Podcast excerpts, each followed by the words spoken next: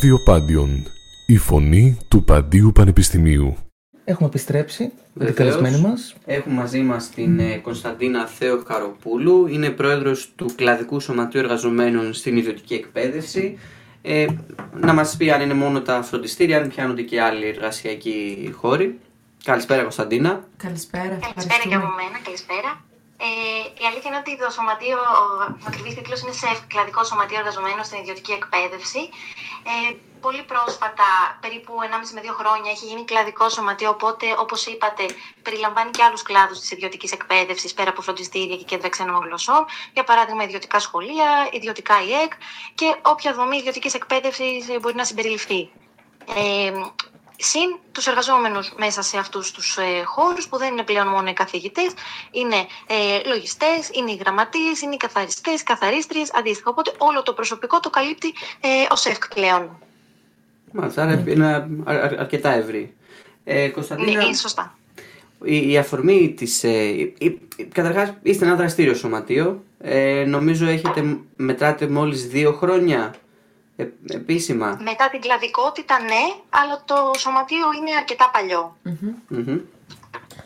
Και έτσι η αφορμή για να μιλήσουμε σήμερα ήταν ένα περιστατικό που έγινε με ένα συγκεκριμένο φροντιστήριο, με ένα συγκεκριμένο όμιλο φροντιστηρίων.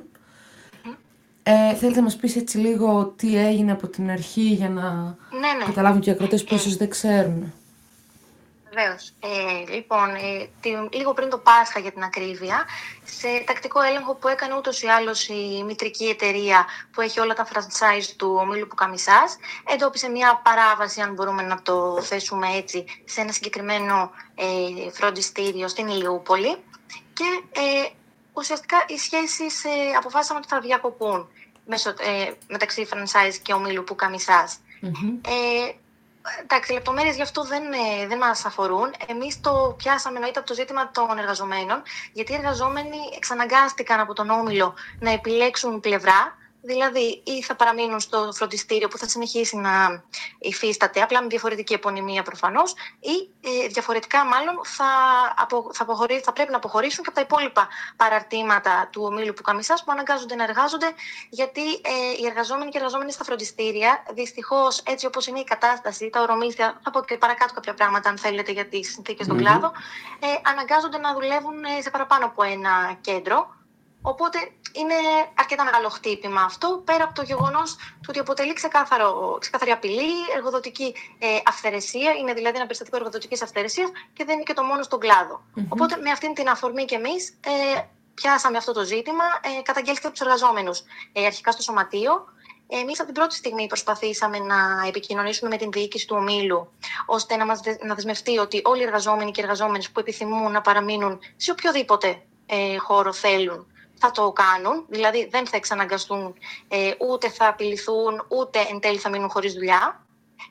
Η διοίκηση μας απέφυγε συστηματικά, μας έλεγε ότι δεν υπάρχει χρόνος, θα το δούμε και μάλιστα στην τελευταία μας επικοινωνία είπε ότι από 1η Μάη ούτως ή άλλως το συγκεκριμένο φροντιστήριο δεν ανήκει στην εταιρεία του, οπότε δεν έχει κάποιο λόγο να επικοινωνήσει για αυτό το ζήτημα μαζί μας. Εμείς προφανώς όμως επιμένουμε, γιατί ξαναλέω ότι το ζήτημα είναι οι εργαζόμενοι. Δεν μας αφορούν οι σχέσεις μεταξύ του franchise και της διοίκησης του ομίλου. Και βρήκαμε την ευκαιρία χθες λοιπόν, επειδή ο Όμιλος διοργάνωνε μια ημερίδα νέων συνεντεύξεων, νέων καθηγητών μάλλον, για να προσελκύσει κόσμο να εργαστούν στα φροντιστήριά του, αποφασίσαμε ότι θα διοργανώσουμε μια κινητοποίηση και για να καταδείξουμε το περιστατικό στην Ηλιούπολη και γενικότερα τις συνθήκες που επικρατούν στον Όμιλο από την πλευρά μας, προφανώς όπως το αντιλαμβανόμαστε εμείς, συνδέοντας το και με το ζήτημα της συλλογικής σύμβασης εργασίας, που αν θέλετε επίσης μπορώ να σας θέσω στη συνέχεια. Κωνσταντίνα, η κινητοποίηση ήταν πολύ μαζική χτες και Σάββατο μεσημέρι, τώρα ντάλια έλαιο μέσα στο Αιγάλεω, ήταν λίγο δύσκολες οι συνθήκες. Ναι, σωστό είναι αυτό, παρόλο που η ώρα ήταν αρκετά δύσκολη και μην ξεχνάμε ότι και ο κλάδος θεωρείται εργάσιμη μέρα για τον κλάδο, μάλλον το Σάββατο. Στηρίχθηκε μαζικά και από άλλα σωματεία και από φοιτητικούς συλλόγους. Αναρτήσαμε κιόλας τα σωματεία και τους συλλόγους που μας στήριξαν και ήταν αρκετοί πανελλαδικά κιόλας, όχι μόνο δηλαδή στην Αττική. Συμμετείχε και το δεύτερο σωματείο του κλάδου, ο Βήρωνας, με το οποίο πήγαμε και ζητήσαμε συνάντηση από τη διοίκηση για να δεσμευτεί, όπως είπα και πριν, για την επαναπρόσληψη, αν μπορούμε να το πούμε, ή την ανανέωση των συμβάσεων των συναδέλφων που βρέθηκαν σε αυτήν την δύσκολη θέση. Και μετά από αρκετή ώρα και με κάποια επιθετική διάθεση από την πλευρά τους, ο διευθύνων σύμβουλος του ομίλου Πουκαμισάς δεσμεύτηκε ότι όποιος και όποιοι εργαζόμενοι θέλουν να δουλέψουν ξανά από Ιούνιο ή από Σεπτέμβρη στα φροντιστήριά του, θα ανανεώσουν τις συμβάσεις τους. Οπότε καταλαβαίνετε ότι αυτό αποτελεί μια πολύ σημαντική νίκη για τους εργαζόμενους και για τα σωματεία του κλάδου. Mm-hmm. Κωνσταντίνα, θέλω να σου κάνω και εγώ μια ερώτηση σχετικά και με το θέμα τώρα που έχει τεθεί. Θέλω να μας πεις και εσύ από την εμπειρία σου στους σωματείων, να μας πεις, είναι αυτή μια πάγια τακτική, ας πούμε, που χρησιμοποιούν οι μεγάλοι όμιλοι? Είναι μια τακτική πίεση, συμβαίνει, το έχετε ξαναδεί? Αντίστοιχο περιστατικό δεν μας έχει καταγγελθεί ξανά, ωστόσο γνωρίζουμε ότι οι μητρικές εταιρείες πολλές φορές επιβάλλουν και κανόνες και οποιαδήποτε λογική επιθυμούν να διέπει όλα τους τα φροντιστήρια, οπότε είναι αρκετά συνηθισμένα σαν τακτική αυτή από τις μητρικές εταιρείες, όπως είπα, στα παραρτήματα που ανοίγουν σε κάθε περιοχή. Δηλαδή έχουν και κάποιους αυστηρούς κανόνες, για παράδειγμα να μην εργάζεσαι σε άλλο φροντιστήριο της περιοχής όταν δουλεύεις σε συγκεκριμένο και άλλα πολλά και άλλοι πολλοί τέτοιοι κανόνες.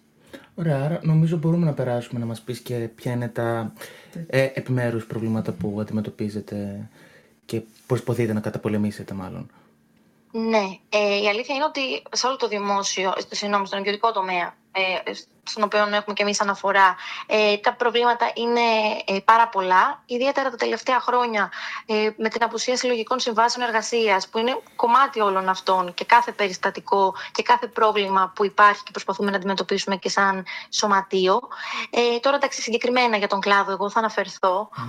Και μετά την καραντίνα ιδιαίτερα εντάθηκε πάρα πολύ η επίθεση από την πλευρά της εργοδοσίας στους εργαζόμενους, είτε αυτό μπορεί να γίνεται με την τηλεργασία και την τηλεκπαίδευση αντίστοιχα.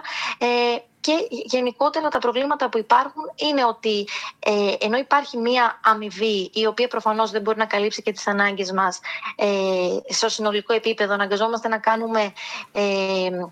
εργαζόμαστε σε δύο και τρεις εργοδότες για να καλύψουμε τις ανάγκες μας. Μας επιβάλλουν ώρες εργασίας οι οποίες είναι απλήρωτες, με τη μορφή είτε να ετοιμάσουμε διαγωνίσματα, είτε να διορθώσουμε διαγωνίσματα, ενημερώσεις γονέων, meetings. Όλα αυτά λοιπόν συνιστούν υπερεργασία και εννοείται όλα αυτά, στην πλειοψηφία τους δηλαδή, είναι απλήρωτα από τους περισσότερους εργοδότες. Ένα σημαντικό πρόβλημα λοιπόν είναι αυτό. Πολύ συχνά παρατηρούμε ανασφάλιστες ώρες εργασίας, οι οποίες δεν επιθυμεί δηλαδή ο εργοδότης να τις δηλώσει. Επομένως, δεν δικαιούμαστε πολλές φορές ακόμη και το επίδομα ανεργίας το καλοκαίρι, γιατί όπως γνωρίζετε τα φροντιστήρια κλείνουν τουλάχιστον τον Αύγουστο για πολλούς εργαζόμενους και εργαζόμενες και για τον Ιούλιο. Κωνσταντίνα, να σε ρωτήσω. Ναι. Έχετε αναφέρει ότι σε εσάς η σύμβαση και στην εταιρεία που είμαστε, αλλά και γενικότερα οι συμβάσεις στα φροντιστήρια είναι 9 μήνες. Ναι, οι συμβάσεις είναι 9 μήνες, δηλαδή ξεκινούν από την 1η Σεπτέμβρη μέχρι και τον Μάιο. Οπότε ουσιαστικά μένετε για 3 μήνες εντελώς ακάλυπτη και φαντάζομαι και χωρίς αποζημίωση. Ναι, ουσιαστικά δεν είναι απόλυση, γι' αυτό το λόγο δεν υπάρχει και κάποιο νομικό ζήτημα πάνω σε αυτό. Δυστυχώς είναι η φύση του κλάδου αυτή. Ωστόσο, αυτό που ζητάμε και στη συλλογική σύμβαση εργασίας είναι η ανανέωση των συμβάσεων για τους εργαζόμενους και εννοείται η ενημέρωσή τους σε περίπτωση που υπάρξει κάποια μείωση ωρών, μείωση τμήματων του εργαζόμενου εγκαίρως, για να μπορέσει να αναζητήσει εργασία αλλού. Μάλιστα, οπότε εσείς πέρα από αυτά τα δύο ζητήματα, την ανανέωση των συμβάσεων και την ενημέρωση, ποια είναι τα άλλα βασικά σημεία με τα οποία προχωράτε για τη συλλογική σύμβαση και στην Πουκαμισά αλλά και γενικότερα στον κλάδο? Ναι, το πιο κομβικό ζήτημα για εμάς είναι το ορμίσθιο, το οποίο αυτή τη στιγμή είναι στα 8 ευρώ και κάτι για την ακρίβεια μεικτά, ενώ εμείς από την πλευρά μας θεωρούμε ότι το ορμίσθιο για έναν εργαζόμενο στον κλάδο πρέπει να είναι στα 13 ευρώ και 36 λεπτά για την ακρίβεια, ώστε με τις 21 ώρες με τις οποίες καλύπτεται το πλήρες ωράριό μας να μπορούμε να έχουμε ένα εισόδημα που να μπορεί αυτή τη στιγμή με αυτές τις συνθήκες, γνωρίζουμε όλη την κατάσταση, είτε μπορεί να είναι το ρεύμα, το ενοίκιο, η βενζίνη μας, γιατί χρειαζόμαστε και αυτό για τη μετακίνησή μας σαν εργαζόμενοι στο συγκεκριμένο κλάδο, να μπορούμε να καλύψουμε λοιπόν αυτές τις ανάγκες. Επίσης, επειδή ξέχασα να το αναφέρω νωρίτερα, πολύ συχνή καταγγελία και πρόβλημα στον κλάδο είναι η μη καταβολή δωρών και επιδομάτων. Το οποίο το ανοίγουμε συνεχώς και με καμπάνιες, είτε με το δώρο του Πάσχα, με το δώρο των Χριστουγέννων, είτε με το επίδομα αδείας του καλοκαιριού που δικαιούμαστε, και πολλοί εργοδότες δεν το καταβάλουν. Και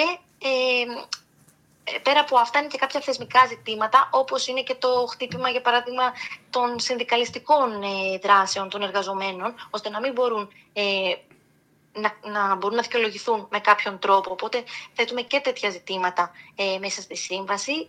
Ζητήματα που προέκυψαν και πρόσφατα με την τηλεργασία, για το πώς χρησιμοποιούνται εργαλειακά από τους εργοδότες σε βάρος των εργαζομένων.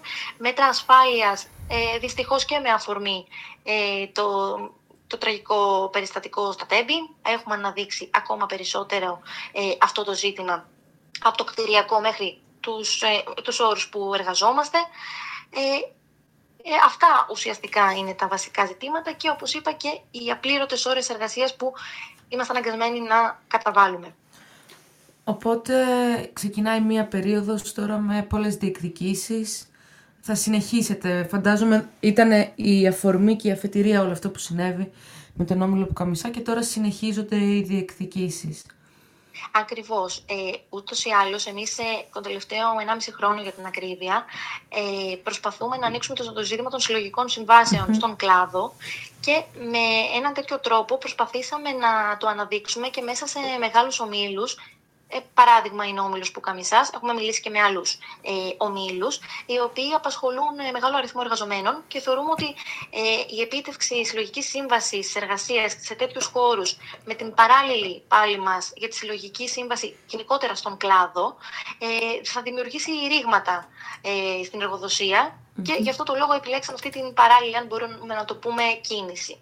Οπότε ναι, αυτό το περιστατικό ήταν η αφορμή των κινητοποιήσεών μας, ήταν η αρχή, και η αρχή μιας νίκης για τους εργαζόμενους στο συγκεκριμένο όμιλο, που μπορεί όμως να δώσει ελπίδα και γενικότερα στους εργαζόμενους του κλάδου, κατά τη γνώμη μας. Μάλιστα. Κωνσταντίνα, πιάνοντας αυτό το τελευταίο που ανέφερες, για την ελπίδα στους εργαζόμενους του κλάδου, επειδή είναι ένας κλάδος με ιδιαιτερότητες, οι εργαζόμενοι δουλεύουν πολλές φορές με μεγάλη επισφάλεια, υπάρχει έντονη κινητικότητα από το ένα φροντιστήριο στο άλλο, από τον ένα χώρο στον άλλον. Ποια είναι η συμμετοχή του κόσμου στο σωματείο, και πόσο δύσκολη ή εύκολη είναι αυτή σε σύγκριση και με άλλους εργασιακούς χώρους? Η συμμετοχή του σωματείου, η συμμετοχή μάλλον των εργαζομένων στο σωματείο είναι αρκετά ενθαρρυντική, ιδιαίτερα από τη στιγμή που έγινε κλαδικό το σωματείο μας, γιατί φαίνεται μάλλον ότι αυτός ο κλάδος έχει ανάγκη από συλλογικές διεκδικήσεις, και πόσο μάλλον νίκες πάνω σε αυτό. Προφανώς δεν είναι η συμμετοχή που θα θέλαμε, όπως και σε κάθε σωματείο θεωρώ των εργαζομένων. Δηλαδή η μαζικότητα, θέλω να πω, δεν είναι αυτή που επιθυμούμε. Ωστόσο μετράμε πάρα πολύ θετικά βήματα, και σε έναν χώρο, μάλιστα, όπως είπες, που η εργοδοτική αυθαιρεσία και ασυδοσία είναι στα ύψη. Μάλιστα είναι και ένας από τους πρώτους κλάδους που έχει τις μεγαλύτερες παραβιάσεις στον ιδιωτικό τομέα σε βάρος των εργαζομένων. Οπότε καταλαβαίνουμε ότι όλα αυτά, συν την υπερεργασία, όπως είπα, συν πάρα πολλές ιδιαιτερότητες του κλάδου, δυσκολεύουν λίγο το συνδικαλισμό στην ιδιωτική εκπαίδευση. Το φόβος και η επισφάλεια που αναφέρατε είναι πολύ ενδεικτικά, γιατί είμαστε πάντα τέλος Μαΐου, αρχές Ιουνίου, με τον φόβο της μη ανανέωσης, που ουσιαστικά συνιστά απόλυση. Μάλιστα. Δεν ξέρω αν τα παιδιά έχουν να ρωτήσουν κάτι άλλο. Εμείς είμαστε καλυμμένοι. Δεν ξέρω αν θέλει να μας πει κάτι το οποίο δεν... Της δώσαμε την ευκαιρία με κάποια ερώτηση να μας το πει. Εγώ σκεφτόμουν ένα τελευταίο σχόλιο από τη δική μου πλευρά και αν θέλει κάτι σου λέει στην Κωνσταντίνα. Ότι και αυτή η δράση του ΣΕΦΚ τώρα τις τελευταίες μέρες σπάει κάπως και αυτό το κλίμα της εκλογικής αναμονής που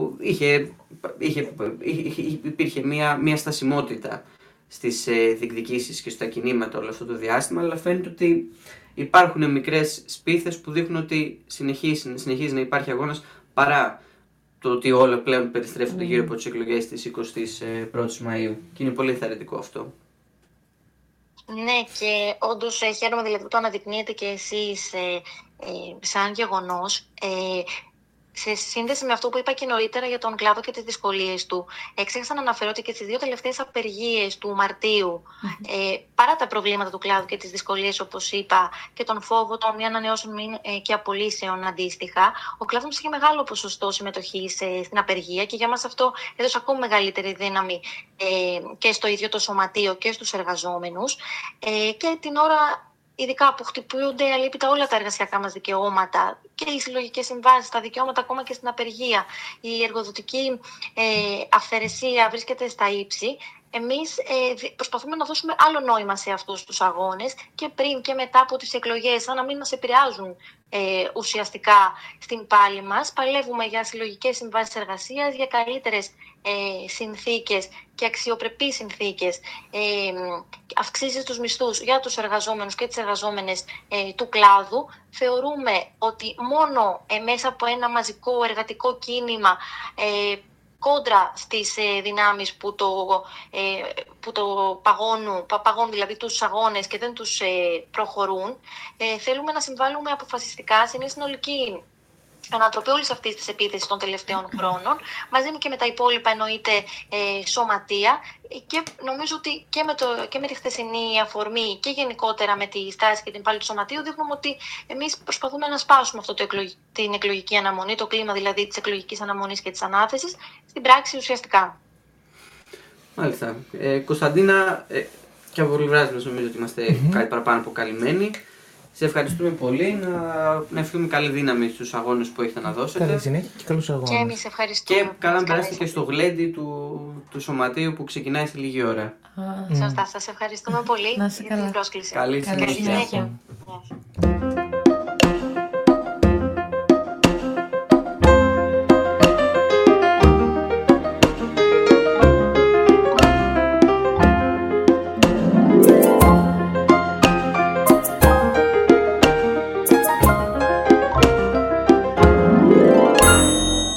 Πάντειο Πανεπιστήμιου. Η φωνή του Παντείου Πανεπιστημίου.